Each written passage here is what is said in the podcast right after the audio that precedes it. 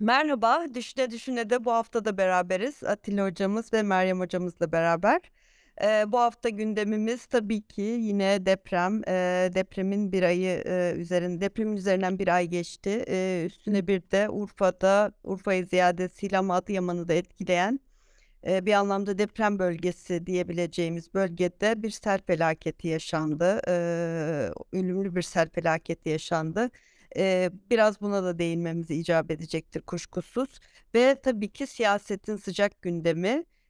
Geçen haftalarda işte masadan ayrılmalar, masada tekrar buluşmaları konuşmuştuk. Bunun akabinde şimdi Cumhur İttifakı'nda da bir ittifak genişlemesi söz konusu. Bunu değerlendireceğiz iki hocamızla beraber. Eee, hocam ben böyle çok fazla şey yapmadan, eee, tavsilat vermeden Atilla hocam sizinle başlamak istiyorum. Eee, altılı koalisyon, al- Cumhurbaşkanı Erdoğan'ın tabiriyle altılı koalisyon, altılı masa eee, bir cumhurbaşkanlığı yardımcılarını genişletmek suretiyle aslında sayılarını arttırmak suretiyle eee, İstanbul ve Ankara Büyükşehir Belediye Başkanlarını da icracı tırnak içinde Cumhurbaşkanı yardımcısı olarak konumlandıracağını vaat etmek suretiyle Meral Akşener'i yeniden masaya gelmeye ikna ettiydi. En son böyle bir yerde bırakmıştık yanlış hatırlamıyorsam. Eee, ve eee, İyi Parti ve CHP arasında HDP merkezli sorunlar tam çözülmüş olmamakla beraber öyle anlaşılıyor ki bugün itibariyle İyi Parti, Meral Akşener, HDP'nin ittifaktaki eee, altılı masadaki eee, vazgeçilmez yerine bir anlamda mecbur edilmiş, eee, kabule bunu kabule mecbur edilmiş gibi gözüküyor. Ben orada bir çatlak eee, oluşacağını zannetmiyorum. Düşe kalka bir sinir harbiyle seçime kadar böyle gideceklerini ben öyle değerlendiriyorum. Bilmiyorum siz bu konuda ne düşünüyorsunuz? Bir bu. İkincisi buna mukabil Millet İttifakı, eee, Cumhur İttifakı tarafında eee, Hüdapar ve e, Yeniden Refah Partisi ile yapılan görüşmeler ve aşağı yukarı şekillendiğini düşündüğümüz bir eee, ittifaka dahil olma söz konusu. Hem bunların eee, ittifaktaki pozisyonlarını, eee, seçime olan etkisini ve ittifak içerisindeki e, pozisyon alışlarını değerlendirelim istiyorum. Eee, sizinle başlayalım eee, bu, bu başlıklar etrafında. İttifakların genişleme çabalarına şahit oluyoruz. Her iki ittifak da e, kendisine dahil olan siyasi partilerin sayısını artırmaya çalışıyor. Kuvvetler ayrılığı Türkiye'de idealize ödüldüğü ölçüde mükemmel olarak gerçekleştirilebilecek bir şey değil. Türkiye'deki sistem değişikliğiyle kuvvetler ayrılığı bir tık, bir derece iyileşti denebilir. Bunun da ana sebebi başkanın parlamento faaliyetlerine katılamaması ve bakanların parlamento faaliyetlerine katılamamasıdır. Teorik olarak şu mümkündür. Mesela önümüzdeki seçimlerde başkan bir bloktan ve çıkarsa ve e, parlamentoda bir diğer blok ağırlıkta olursa kuvvetler ayrılığına biraz daha yaklaşmış olacağız. Dolayısıyla kuvvetler ayrılığı açısından çok önemli bir mesafe anlamada. E, bir diğer beklenti parlamentoda ortaya çıktı. Normal olarak başkanlık sistemi olduğu ülkeler iki partili sisteme doğru evriliyorlar.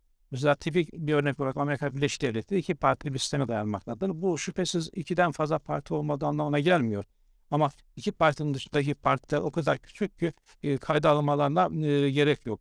Türkiye'de ilginç bir şey vuku buldu. Bu ittifak sistemi içerisinde parlamento sanki daha da dağılmaya ve parçalanmaya yüz tuttu. Bugün bu ittifak çabalarını bunun bir yansıması olarak görmemiz ve göstermemiz pekala mümkündür. Eskiden küçük parti olmak dezavantajlıydı. Mesela %7, %10 barajın olduğu bir yerde küçük partilerin parlamentoya girmesi imkansızdı. Ama bu ittifak sistemi içerisinde e, ittifakın büyük ortağıyla pazarlıklar yaparak bir milletvekili, iki milletvekili, üç milletvekiliyle parlamentoya girmeleri mümkün. Bu küçük... sapkın deme e, gerekçeniz bu mudur? Yani bunu biraz açı, açıklayabilir miyiz? Açabilir miyiz ya da şimdi siz böyle deyince aklıma şu geldi.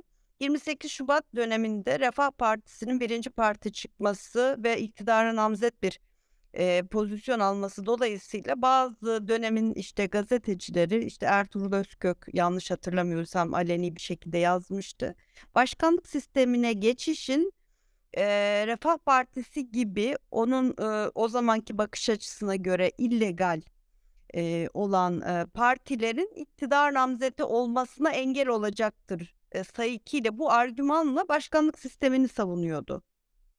Eee, başkanlık sistemini konuştuğumuz süreç içerisinde yani eee, referandumdan önceki süreçte de biz şöyle bir şey öngörüyorduk. Eee, %50 artı bir çok büyük bir çoğunluk. Dolayısıyla bu çoğunluğu alabilecek olan eee, siyasi parti ya da siyasi akıl merkez olmak durumunda. Dolayısıyla marjinal bir eee, şeyin, fikrin, görüşün siyasetin merkezini domine edemeyeceğine dair bir öngörümüz vardı. E, şimdi sizin söylediğiniz şey aslında küçük partilerin işte marjinal küçük partilere e, pazarlık e, hakkı veren bir e, şeye dönüştü bu e, sistem mevcut haliyle. Mesela HDP'nin işte hem kilit hem anahtar olduğu bir e, Cumhur e, Millet İttifakı e, görüyoruz. Bu, bunun hani sapkın değişinizin sebebi bu mudur? Burayı biraz açabilir misiniz? Neden böyle oldu? Ben de sözü oraya getirmek istiyordum. İşte parlamentoda böyle bir manzara ortaya çıktı. Yürütmede nasıl bir manzara ortaya çıktı o da ilginç. Şimdi e, 2018'den 2023'e kadar yürütmede çok başlılık görülmedi. Yani Tayyip Erdoğan halk tarafından seçilmiş hükümet olarak görevini yaptı. İttifakların ortaya çıkması da çok bir değişiklik meydana getirmedi. Çünkü Millet İttifakı'nın tersine Cumhur İttifakı'nın ortakları iktidar üzerinde doğrudan doğruya hak talep etmediler. Dolayısıyla mesela Bahçeli hükümette görev almak istemedi. Başkan yardımcısı gibi bir pozisyon kendisine istemedi. Ama bu şüphesiz Millet İttifakı'nda tersine döndü. E, safkın parlamenter sistem dememin e, sebebi de şu. Safkın parlamenter sistem olması mesela Türkiye Büyük Millet Meclisi ile yani halk tarafından seçilmiş olan ilk organ olan meclisle halk tarafından seçilmiş olan ikinci organ olan yürütme arasındaki kuvvet dengesindeki ilişkilerdir. E, bana göre e, parlamentonun ağırlığının artırılması lazım. Mesela e, bakanların atanmalarının meclis tarafından tasvip edilmesi e, veya bakanların meclis tarafından düşürülebilmesi veyahut da Anayasa Mahkemesi ve SK gibi yerlere diğer demokratik organ olan Türkiye Büyük Millet Meclisi tarafından atanan üyelerin sayımlarının artırılması gibi düzenlemelere ihtiyaç var. Ee, ama bu sapkın sistemin ortaya çıkışının da bir anormal dönemde olduğunu unutmamak lazım. Yani 2013 gezi olaylarından başlayarak Türkiye olağanüstü bir dönemden geçti. 2016 darbesiyle bu zirveye ulaştı ve bu ortam içerisinde bu sistem ortaya çıktı. Zannediyorum ki Cumhurbaşkanlığı ofislerinde de buna benzer şeyler konuşuluyor. Yani sistemin devam etmesinin Türkiye'nin lehine olduğu ama sistemde bazı reformlar yapması gerektiği şekilde konuşmalar e, yapılıyor benim bildiğim, duyduğum, öğrendiğim kadarıyla. Dolayısıyla önümüzdeki seçimlerde ne olacak? Millet İttifakı'na baktığımız zaman Millet İttifakı'nın yürütmeyi paylaşmaya başladığını görüyoruz. Bu çok ilginç bir durum. Yani Millet İttifakı Cumhurbaşkanı'nın partili olmasından şikayetçi olurken şimdi 6 kişilik bir heyet ve 6 da partiyle parti genel başkanı olan bir heyet tarafından idare edilecek. Ee, bu siyasileşmeyi artıracaktır. Ee, tam tersine Millet İttifakı'nın şimdiye kadar söylediklerinin tam tersine bir istikamete geçme olacaktır. İkincisi bu heyetin idare edilmesinin, bu heyetin ortak karar almasının zorluklarıdır. Mesela bir örnek vereyim. Terörle mücadelede ne yapacaklar bunlar? E, Millet İttifakı'nın hazırladığı belgelere göre terörle mücadelede uluslararası konseptlere uygun olarak hareket edilecektir şeklinde bir ifade var. Peki uluslararası konseptler nedir? Mesela e, Fransa ölçüdür uluslararası konseptler. Fransa e, YPG ve PKK'yı terör örgütü olarak kabul etmiyorsa Türkiye ne yapacaktır? Bütün bunlar bir bilinmezlik içerisinde. E, Cumhur İttifakı'nın ise nasıl bir tabloyla karşı karşı, karşı Millet İttifakı'na karşı çıkacağını henüz bilmiyoruz. Mesela Devlet Bahçeli'nin Cumhurbaşkanı yardımcısı olması gibi şeylerden bahsediliyor. Eğer bu istikamette bir gelişme olursa Millet İttifakı'nın yaptığını daha küçük çaplı denenmesi gibi bir şey ortaya çıkacaktır. Dolayısıyla bu da Türkiye açısından ne kadar isabetli olur tartışmaya açık. Zannediyorum ki seçimlerden sonra hangi blok seçimi kazanırsa kazansın Türkiye ciddi sistem tartışmalarına gebedir. Hocam e, şey şu önemli buldum bu tespitinizi. E, Millet İttifakı e, aslında yeni sistemin doğasına aykırı bir şey ya da öngörülen doğasına aykırı bir şey yapıyor ve yürütmeyi paylaşıyor. Oysa e, başkanlık sisteminin hedefi aslında yürütmede bir yeknesaklık ve dolayısıyla kolay teşkil edilebilir, bir seferde teşkil edilebilir ve 5 yıl sürebilecek bir yürütme ihdas edebilmekti. Koalisyonların yarattığı o belirsizlik istikrarsızlıktan kurtarmak için şimdi mevcut yeni sistemde yeniden bir koalisyoner yapı oluşturmak yani yürütmeyi paylaşmak demek bu demek. Oysa yeni sistem belki yasamada birazcık daha o parçalılığı taşıyacak bir şey öngörüyordu. Ee, Meryem Hocam hem e, Ondan önce bir şey söyleyebilir miyim? Yani yeni siz işaret ettiniz ben e, belki unuttum e, altını çizmekte fayda var. Yeni sistem e, yürütmede istikrar açısından başarılı oldu. Yani 5 senedir e, aynı hükümet iş başında. Evet. Aynı kişi gö- ama hani Millet İttifakı'nın e, delmeye çalıştığı bir şey aslında bu Evet. tam e, mevcut manzarayla önerdikleri işte Cumhurbaşkanlığı yardımcıları meselesiyle. Meryem Hocam hem buradan devam edebiliriz diye düşünüyorum. Ee, e, hakikaten hani e, olağanüstü dönemlerde şekillenmiş bir e, sistemdi başkanlık sistemimiz.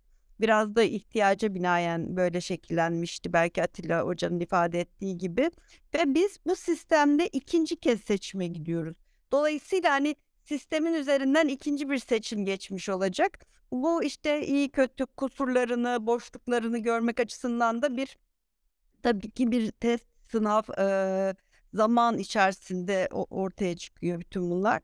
Hem hani burayla ilgili söyleyeceğiniz eee, hususlar, tespitler vardır diye düşünüyorum ve aynı zamanda cari konumuz işte ittifaklar genişliyor. Eee, Cumhur İttifakı da aaa, genişliyor. Eee, ve hatta mesela bir şey ilginç bir şey söyledi. Hani Devlet Bahçeli'ye Cumhurbaşkanlığı yardımcılığı gibi bir pozisyon eee, biçilirse bu aslında bir anlamda Cumhur İttifakı'nın, Millet İttifakı'nın eee, önerdiği şeyi küçük bir eee, modeliyle eee, şey yapmak, kendine taşımak eee, anlamına gelecek mi? Böyle bir şey olabilir mi? Ne öngörüyorsunuz? Ve tabii ki Millet İttifakı, Cumhur İttifakı'na taşınan eee, yeni eee, işte partiler için Hüdapar ve Yeniden Refah Partisi'nin eee, ittifaktaki yer alış biçimlerini eee, ve kendi eee, özgün varoluşlarını eee, nasıl değerlendiriyorsunuz? İş, ittifakla bir kan uyuşmazlığı olabilir mi? Bu çok tartışıldı biliyorsunuz. Hüdapar'ın o etnik milliyetçi tonuyla Yeniden Refah Partisi'nin de özellikle eee 6000 eee, s- eee, 6284 eee, sayılı kadına yönelik eee, her türlü şiddeti eee, önleyici olduğunu düşündüğümüz o çatı e, kanun maddesiyle ilgili sonradan hani tabii üzerin e, çok şey yapıldı sert bir şekilde AK Partililer tarafından reddedilmekle beraber böyle bir tartışma açılmış oldu. Belki bu konuda da söyleyeceğiniz sözler vardır diye düşünüyorum Meryem Hocam. Bu sistem yani hataları veya eksikleri olma şeyi çok normal bir sistem. Bir kere denenmiş, ikinci kere seçim ediliyor. Yani şimdi mesela sistemin içinde hani bizim de kendi işte hani siyaset bilimi okuyan o alanlarda çalışan insanlar olarak bu konularda zaten hani siyasi perspektif dışında teknik sorunlar da olur. Mesela bunlardan bir tanesi parlamenter sistemde olan Cumhurbaşkanlığı sisteminde de çözülememiş idarenin kendini sürekli üretme meselesi, teşkilatlanma sorunu, sınırsız teşkilatlanma meselesi. Şimdi bu mesela merkezileştirir idareleri ve e, inanılmaz bir bürokrasi doğurur. Bunu mesela nasıl engelleyeceksiniz? Bunu, bu mesela sistemlerden bağımsız bir problemdir ve bu şu anda da çözülmüş bir sorun değil. Sonra mesela bütün devletin tüzüğünün değişmesi değil mi? Yani bir yerden bir yere aktarılması. Cumhurbaşkanlığı hükümet sistemine geçildiğinde meclisin hala tüzüğünde e, uzun süre değişiklik yani adaptasyon şeyi olmuştu, problemi oluşmuştu. Yani bunlar çok normaldir bir yeni denen sistemde veya işte Cumhurbaşkanı'nın herkese ataması problemi. Bu mesela şu anki bürokrasinin içinde de çok fazla dile getiriliyor. Sonra 50 artı 1 işte ittifakları doğuruyor değil mi? 50 artı 1 çok iddialı bir rakam. Ee, yani bu şey meselesinde hükümet e, sisteminde mesela yine aynı şekilde bakanı bakanlar var kabine var, meclis grubu var, bir de parti teşkilatı var. Hani Ali Hocam çok daha iyi. Bunlar arasında da bir gerginlik var yani kendi içinde ittifakın içinde olması buradaki çatışmaları çözmez. Hani parti teşkilatının tutumu bu konuda Cumhurbaşkanına karşı sorumlu seçilmemiş atanmış bakanın tutumu ama aynı zamanda meclis grubundaki seçilmiş vekillerin şeyi bunlar doğal olarak sistemin bu dengelerin gözden geçirilmesiyle ilgili e, konular. Eee, bunlar mesela teknokrat bir kabine mi olacak, siyasetle ilişkisi nasıl olacak, eee, vs. gibi konular. Mesela ben bu konuda bir eleştiri yapmıştım daha önceden. İstanbul Sözleşmesi meselesi daha önce parlamenter sistemden çıktığı için başlı başına partinin sorunuyken aynı zamanda yürütmenin sorunu olmuştu. Ama İstanbul Sözleşmesi zamanında tartışmaları süresinde tartışma bu sistemin yapısı yüzünden biraz sahipsiz kaldı. Vekiller sahip çıkmadı. Sanki o hani yürütmenin konusuymuş gibi. Yürütmede konu, konu çok siyasallaştığı için sanki hani teknik bir mesele olarak ele alınmadı. Mesela ben bunu o zaman da bu sözlerle eleştirmiştim yani tartışma sahipsiz kaldı diye. Ee, bütün yani sonuçta orada da yönetilmesi gereken dengeler var. Bunlar son derece doğaldır. Yani 50 artı bir ile bir cumhurbaşkanı seçiyorsunuz ve bu cumhurbaşkanı ile şey yapan tamamen bir sistemi değiştiriyorsunuz. Ve bugüne kadar hiç olmamış, alışılmadık bir sistem getiriyorsunuz. Şimdi bu sistemi e, e, ittifakların e, koalisyonlara benziyor mu benzemiyor mu meselesi de var bir anlamda. Yani bir de öyle bir şey doğuyor. Siz ittifaklar yaptıkça yürütmeyi, gücünüzü paylaşıyorsunuz. Ama o gücü bir yandan da işte yok edeceğinizi söylüyorsunuz. Yani biz işte mesela tek adam rejimini yok ediyoruz. Rejim kelimesi mesela muhalefet baştan sona hatalı kullanıyor burada.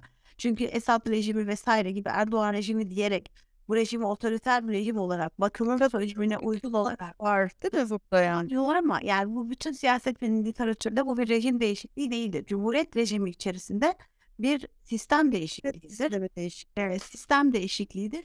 Ama siz burada mesela önlem yani mesela bana bana sorsalar şöyle bakılması gerekiyor. Mesela bu sistem e, daha şeffaflık üretti mi? Yani adaletli yargılama konu mekanizmalarını hızlandırdı mı? Yargısal süreçleri hızlandırdı mı? İşte e, insan hakları ile ilgili bize ne getirdi? Ya da işte insanların e, yargı ve bürokrasi ile ilgili e, idare ile ilişkili konularda daha efektif bir çözümler değil mi? Veya üretmesi için ne yapılabilir? E, gibi. Yani bu tarz mesela konular konuşulmuyor farkındaysanız. E, muhalefetin benim mesela şaşırdığım nokta şu.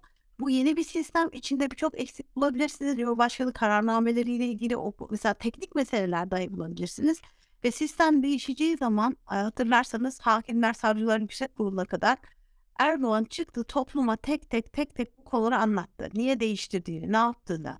Ve inanın yani en karmaşık konular bile vesayet sistemi eşim gibi vesaire gibi bu mesela hakimler, savcılar, yüksek kurulunun konumu gibi bu konular bile toplumun her kesimi tarafından anlaşıldı ki e, 17 Nisan referandumunda toplum gidip bu şeye evet dedi.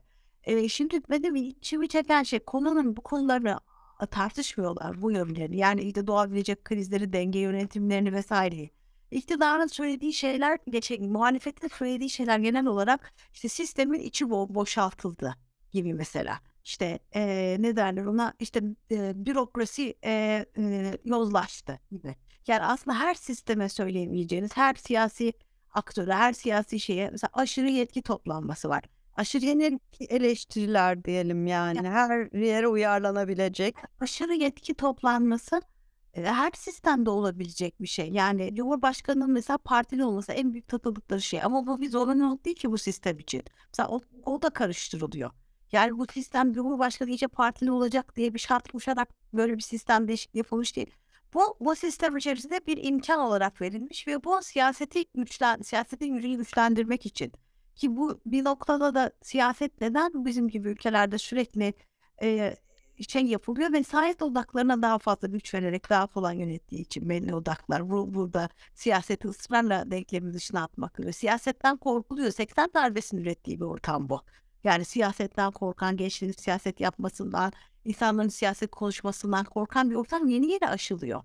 Yani siz hatırlarsınız mesela Levent Kırca parodilerinde bir tek aktörler vardı. Bir siyasiler, iki polis teşkilatı yani siyasete bağlı olan emniyet güçleri sürekli dalga geçilen. Siz orada bir hakimin rüşvet aldığını, bir generalle dalga geçildiğini gördünüz mü şu parodilerde? Bir büyük iş adamının böyle ciddi şey yapıldığını. Yani hep siyaset yollaşmıştır. Hep siyaset kurumu yapılmıştır ki insanlar siyasetten uzaklaşsınlar. Böylece vesayet kurumları da en böyle prestijli kurumlar olarak kalsın. Bu eleştiriler içinde Davutoğlu'nun bir tane eleştirisi var. O da çok ortaklı vesayet sistemi diyor bu şeye. Ee, bunu hatırlar mısınız bilmiyorum. Ee, e, bu ilk ilk siyaset yapmaya başladı. Daha altılı masa kurulmadan önce Cumhurbaşkanlığı hükümet sistemine çok ortaklı vesayet sistemi getirildi demişti. Ve şu anda e, altılı masa için aynı şeyi ben söyleyebilirim. Yani çok ortaklı vesayet sistemi e, oluşturmuş e, durumdalar. E, işte yürütmeyi paylaşıyorlar ama neye göre paylaşıyorlar? Ve şeyin sistemin şeffaflığı, etkinliği, makul sürelerde e, bürokrasinin işlemesi, makul sürelerde yargılanmanın yapılması gibi Türkiye'de ciddi sıkıntı olan konularla ilgili herhangi bir e, söyledikleri hiçbir şey yok. E, buradan benim çıkacak olan şey e, ittifaklar geliştirdikçe yani bu ittifakların içinde ama Cumhur, Cumhur İttifakı için de geçerli sistem kilitlenmesinin daha kolay olacağını düşünüyorum. Çünkü siyasal eğilimler e, bir noktada e, e, Cumhur İttifakı'nda yine daha belli bir çizgide sağ muhafazakar çizgide birleşiyor. Ama öbür tarafta ciddi bir ayrışma var. Yani işte LGBT, İstanbul Sözleşmesi, kadın konuları gibi toplumun damar konularında bir araya geldiklerinde nasıl olacak? Yani düşünün ki Cumhurbaşkanı'nın eşi örtülü diye e, yıllarca resepsiyona katılmamış bir Kılıçdaroğlu var. Ve orada e, Ali Babacan'ın, Davutoğlu'nun ve Temel Karamollaoğlu'nun eşleri başörtülü. Mesela bunu Kılıçdaroğlu atlatmış olabilir ama partisi ve tabanı atlatmış mı? Yani daha birkaç sene önce e, bir yerde bir e, işte caminin e, minaresinde minaresinden Şabbeli okundu diye deli gibi selinen e, İzmirli CHP'li ilçe başkanı kadınlar vardı Twitter'dan. O böyle o olsun diye adeta hani tweet atan e, şey yapan. Yani böyle bir başörtüsü düşmanlığı, ezan düşmanlığı, İslamofobik davranışlar CHP'nin tabanından hemen gitti mi mesela bunlar? Ee, bu e, tamamen tabanları birbirleriyle e, özdeşleşebildi mi? Bunlar çok sıkıntılı konular. E, yargı ve e, bürokrasi meselelerinde de bir sürü sıkıntı çıkacaktır bu güç dengeleri yüzünden. Aynı şekilde Hüdapar meselesi de öyle. Hüdapar'ın başkanı birkaç gündür basına çıkıyor, ısrarla kendini açıklıyor Hizbullah'la aralarına mesafe koyduklarına, e, devletleşmeyle ilgili bir sıkıntıları olmadığına, e, Kürtlerin ve Türklerin kardeş olduğunu vesaire söylüyor. Ama işte orada da gene e, diğer bir e, mesele işte şeyle ilgili yani bu e, tek millet tek bayrak konusu mesela defalarca şeyin önüne geliyor. Hüdapar Başkanı'nın önüne geliyor. E, bunlar böyle e, bunlar da Cumhur İttifakı'nda tehlikeli bulduğum jenerik tartışmalar açıkçası. Yani bir siyasi parti legal olarak faaliyetlerine devam ediyorsa siz ona gidip de bir gazeteci olarak tek millet tek bayrak hakkında ne düşünüyorsunuz diye sormamalısınız yani. Başka şeyler sorabilirsiniz. İşte siz mesela e, bir yerde yanlış anlaşılmış şeriat istiyorum, e, şeriat getireceğiz gibi bir şey söylediğini söylüyor ama e, işte daha sonra o programa katılan sunucu da böyle bir şey söylenmedi diye siz bunu sorabilirsiniz ama Türkiye'de legal bir parti aynı şey HDP için de geçerli. Herhalde bir devletin varoluşsal olarak en temel konularıyla sorumluysa zaten orada ittifak yapılır ne de orada bir legal bir durum vardır. E, bunlar böyle e, bir anda seçim sattığına girerken çok tehlikeli sulara tekrar kadın meselesi, kimlik meselesi savrulmasına sebep oldu ittifakların. Yani Ali Hocam iyi mi oldu, kötü mü oldu bilemiyorum bu anlamda.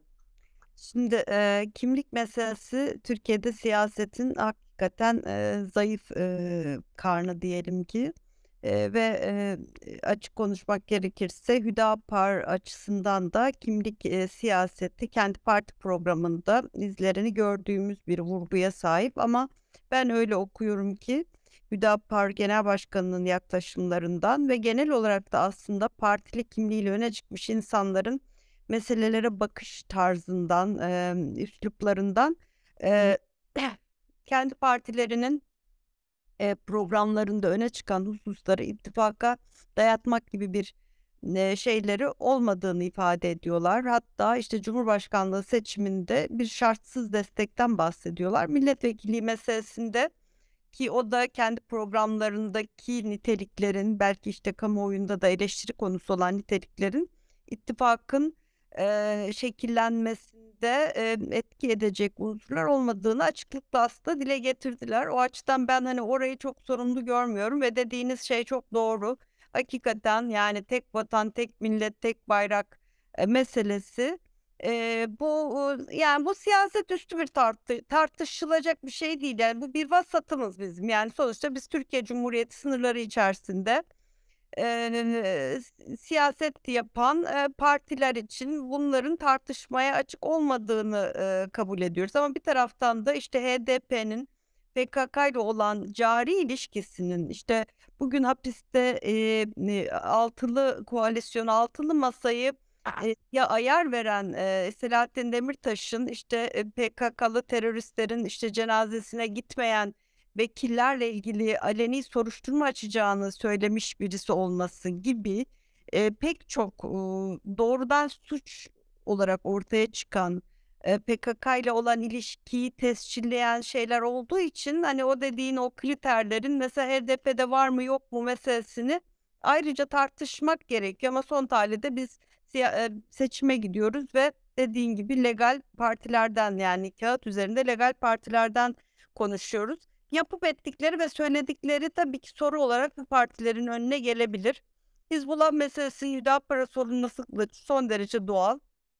Ee, ama ben orada açıklamaları çok samimi ve şey buldum açıkçası. Yani kendini iyi ifade etti diye düşünüyorum Hüdapar Genel Başkanı için.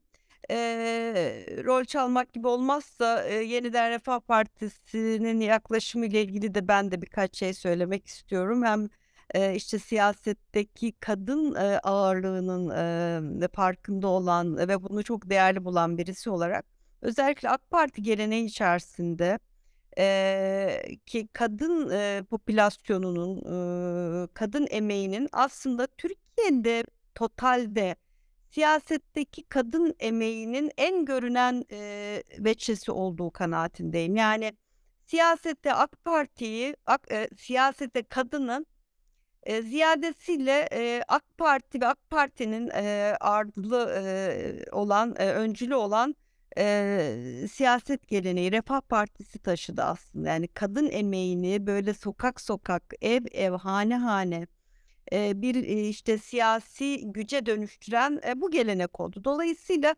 kadın denilince e, AK Parti'de akan sular durur. Yani Cumhurbaşkanı Erdoğan nezdinde de öyledir. Yani bunu çokça kendi ifadelerinden de teşhis etmemiz mümkün. Ama ben hani son tahlilde şunu ifade edebilirim. E, Cumhur İttifakı'ndaki genişleme meselesinin e, Millet İttifakı'ndan daha farklı olduğunu, pazarlığa kapalı olduğunu e, görüyorum, gözlemliyorum. Bilmiyorum siz ne dersiniz? Kronometreler açıldı. E, bugün itibariyle zannediyorum 59 gün ya da 58 gün e, kaldı seçime. Seçim kampanyalarına ilişkin e, bir şeyiniz var mı?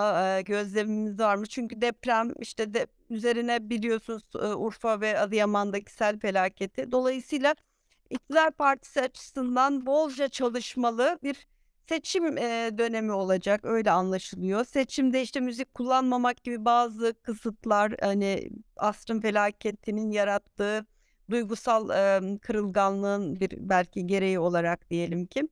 E, ama bir taraftan da işte Çevre Şehircilik Bakanı e, devamlı surette işte e, e, TOKİ kurallarının çekileceğinden, deprem bölgesinde yapılacak konutlardan vesaire olumlu haberler veriyor.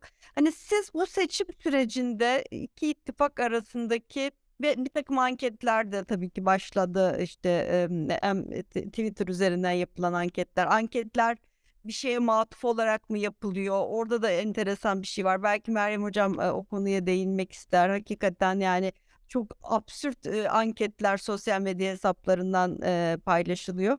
E, Atilla Hocam böyle kısa kısa bir tur dönelim. E, herhalde çünkü zamanımız e, ilerlemiş vaziyette. Buyurun. Ben öncelikle Meryem Hanım söylediklerine birkaç şey ilave etmek istiyorum. Kendisi Türkiye'de 2018'de bir rejim değişikliği olmadığını, bir sistem değişikliği olduğunu söyledi. Tamamen aynı fikirdeyim. 2018'de bir rejim değişikliğine gitmedi Türkiye. Bir hükümet sistemi değişikliğine gitti. Şüphesiz hükümet sistemi değişikliği bütün anayasaya ve anayasa kurumsallaşmaya bir etkide bulundu. Ama öz itibariyle bir hükümet sistemi değişikliğidir. Şimdi 2018 yapılan değişikliği çok önemli bir noktası gözden kaçırılıyor. Bu pek e, sevmediğim bir kelimeyi kullanmam gerekirse Türk siyasetinde bir tür devrime yol açacak bir değişikliktir. Bu da 5 artı 5'tir. Yani bir siyasi liderin en fazla iki dönem iktidarda kalma şansına sahip olmasıdır. Bunun ne kadar önemli olduğunu eski parlamenter sistem, saflı parlamenter sistemdeki tecrübeyle karşılaştırırsak daha iyi anlayabiliriz. Eskiden siyasi liderleri ancak ölüm siyasetten uzaklaştırabiliyordu. Yani merhum Demirel, Erbakan, Ecevit, Türkeş gibi Türkiye'de isim yapmış ve Türk siyasetine derin etkilerde bulunmuş siyasi liderler ancak ölüm tarafından siyasetten temizlendiler. Dolayısıyla bu harika bir şeydir. Ama bu harika bir şey 15 artı 5 artı 5 olarak bir süreçten geçtiğimiz için yani o Erdoğan'ın 15 yıllık iktidarın üstüne 5 artı 5 bir iktidar dönemi gelmesi söz konusu olduğu için görmezden geliniyor. Ve e, genellikle bu çerçevede yapılan karşılaştırmalarda hatalı oluyor. Yani Erdoğan dönemlerinde e, Türkiye'de başkanlık sistemi performansı için ölçüt olarak almak pek mantıklı değil, pek mümkün de değil. Çünkü Erdoğan'ın fiili ağırlığı e, anayasal ağırlığından daha fazladır. Bu da tarihi şartlar meydana getirdiği bir durumdur. Dolayısıyla Erdoğan'dan sonra en azından iki dönem daha iktidar görmemiz gerekir ki başkanlık sistemiyle parlamenter sistem arasında anlamlı ve bir şey ifade edecek bir değerlendirme yapma şansına sahip olalım. Şimdi ittifaklar genişliyor. Ee, e, özellikle Cumhur İttifakı'nda dikkat çeken genişleme Hüdapar'ın ve e, Yeniden Refah Partisi'nin ittifaka bir şekilde dahil edilmesi çerçevesinde gerçekleşiyor. E, bu da Hüdapar biraz önemli çünkü Hüdapar'ın bir e, zıttı var. Öbür kanatta da Hüdapar'a benzer bir parti var daha doğrusu. Bu da HDP. HDP ile Hüdapar'ı karşılaştırdığımızda ne görüyoruz? Şimdi demokrasiyi biz öz meselesi olarak almaya çok yatkınız ve her şeyin demokratik olanın demokratik olmayanın bulunduğunu ve her şeyin demokratik olanın demokratik olmayandan iyi olduğunu varsaymaya meyilliyiz. Halbuki böyle bir şey değil demokrasi. Demokrasi öz itibariyle bir e, usul kuralları bütünüdür. Usul kurallar da siyasi partiler tarafından işletilir ve siyasi partileri sınırlar. Bir demokraside bir siyasi partinin meşru bir parti olabilmesi için e, iki şarttan bahsedebiliriz. Bunlardan birincisi partinin iktidara seçimle gelmeyi kabul ettiği gibi seçimle gitmeyi de kabul etmesidir. Pratik olarak sahneye çıkan partilerin böyle olduğunu varsayma, varsayabiliriz. Ama mesela radikal Marksist-Leninist partilere baktığımız zaman böyle olmadığını görürüz. Bereket versin Marksist-Leninist partilerin toplumda pek karşılığı yok. İkinci şartı ise şiddeti dışlamaktır. Şiddetle arasında mesafe koymayan bir siyasi ekip e, kendisine parti adını verse bile parti olamaz. HDP bu bakımdan çok problemli. Ama Hüdapar'a baktığımız zaman kendisinin de ciddi şiddete dayanan bir geçmişten gelmesine rağmen o defteri kapattığını ve 20 küsur yıldır şiddete bulaşmadığını görüyoruz. Hüdapar'ın e, söylediği şeyler mesela ne Türk'üm diyenin e, ifadesinin kullanılmaması vesaire gibi şeyler e, bunlar tartışılacak şeyler. Demokratik siyasi ortam içerisinde şüphesiz tartışılabilirler. Ama önemli olan bir siyasi partinin şiddet arasında mesafe koymasıdır ve Hüdapar e, hem fiili olarak şiddet arasında mesafe koymuştur hem de açıklamalarında bu istikamette mesajlar vermektedir. Aynı şeyi HDP'de aradığımızda ise büyük bir hayal kırıklığıyla karşılaşıyoruz. HDP e, geçmişte şiddette dayanan bir örgütte çıkmıştır ama bu örgüt hala şiddet peşindedir. Yani her hafta, her gün, her an PKK'nın bir katliamıyla buluşma, karşılaşma ihtimali vardır. Zaten PKK ve HDP kanun dışı totaliter bir yapılanmalar KCK'nın birer parçasıdır. Geçenlerde Mithat Sancar bir basın toplantısında veya bir açıklamasında ilginç bir şekilde bunu da ağzından kaçırdı. KCK'nın aldığı bir karardan bahsetti. Yani KCK'ya bağlı bir totaliter yapılanmadır. PKK bunun askeri ayağıysa, silahlı ayağıysa HDP'de siyasi ayağıdır. Ben HDP gibi bir partinin olmasını Türkiye için önemli ve gerekli buluyorum. Çok da faydalı buluyorum. Ama şiddetle münasebetini kesmesi şartıyla. Eğer bu olursa Türkiye demokrasi büyük bir kazanç elde edecektir. Dolayısıyla bir de, Cumhur İttifakı'nın o yeniden Refah Partisi ile ve Müdafaa görüşmesi bunlar meşru demokratik aktörler olduğuna göre olan şeylerdir. Aslında gayrimeşru olan ilişki CHP ile HDP arasında devam eden bir ilişkidir ve sizlerin de işaret ettiği üzere buna kesinlikle karşı olduğunu beyan eden İyi Parti'de el altından evet evet demektedir. E, zannediyorum ki Türkiye önümüzdeki haftalarda bu problemle yani HDP'nin e, Millet İttifakı ile olan ilişkisi problemiyle e, daha çok uğraşmak durumunda olacaktır. Bir eklemeyle sözü size vereyim. E, öyle de kapanışa gidelim. E, Yavuz Ali Ağaroğlu, e, Ağır Alioğlu e, 25 yılda yemediğimiz küfrü 3 günde yedik dedi. Meral Akşener'in masadan kalktığı ve tekrar masaya döndüğü o 3 günüden söz ederek. Bir anlamda Meral Akşener, bir bir belki tehditle mi artık, hani, masadaki hala duruşu böyle çok sıhhatli bir duruş gibi, durmuyor. Eee, ve, işte, HDP meselesi, eee, hâlâ İYİ Parti için yumuşak bir, eee, nazik bir konu, öyle gözüküyor. 18 Mart'ta da, eee, Cumhuriyet Halk Partisi lideri, eee, masanın ortak adayı olarak aslında HDP ile görüşmeye gidecek. Kılıçdaroğlu e, adaylığı meselesinde geçen haftalarda da konuştuk. Bunu herkes söylüyor. Zaten hani yıpranmaya müsait bir aday değil. Zaten var olan bir aday. Ondan fazla seçim kaybetmiş vesaire. Hani bu kadar beklenilmesi çok ilginç. Aynı şekilde e, bir kavga çıktığında, bir bir kriz çıktığında da e, Cumhur e, Millet İttifakı'nın içinde nasıl bir hani e, nefretin ortaya çıktığını da gördük. Hatta e, grup isteyen küçük partilere geçen hafta bir CHP'li vekili çok ağır sözler söyledi işte. Yani e, grup istiyorlar bir de hani bakanlık alıyorlar vesaire diye. Milletvekili listelerinde şurada burada sıkıntı olacaktır. Eğer işte bir şekilde e, HDP gibi bir e, parti denkleme girerse e, orada da başka talepler gündeme gelecektir. Bu böyle karman çorman bir şeye dönüşüyor benim gördüğüm kadarıyla. Aynı şekilde e, şeyden bahsedeyim bu e, anketlerden bahsettiniz. Şimdi seçim saatine girdik ama seçim saatine deprem gündemiyle girdik. Eğer bu depremden hemen önce girmiş olsaydık ya da deprem keşke olmamış olsaydı, bu kadar çok canımızı kaybetmemiş olsaydık. E, bir şekilde partilerin gündemi çok belliydi. Yani işte e, Millet İttifakı'nın birinci gündemi e, sistemi değiştirmek gibi daha hani absürt bir yerden gidiyorlar. Tamamen e, sistem gücü ele geçirmek, Erdoğan'ı saf dışı bırakmak ve orada işte bir şekilde pastayı paylaşmak gibi gözüküyor. Bu seçmenin gözünde de böyle gözüküyor. Ve bunu da yapabilmek için belli dezenformasyonlara başvuruyorlar. Ee, hani bana çok garip geliyor. Daha önceden de burada yayında konuştuk. Yani zaten deprem bir, bir konu. Üzerine de sel felaketi olmuş. Birkaç tane deprem olmuş. Bir deprem diyoruz ama üç tane farklı deprem onların binlerce artçısından bahsediyoruz. Zaten ortam durum çok kötü. Asrın felaketi deniyor.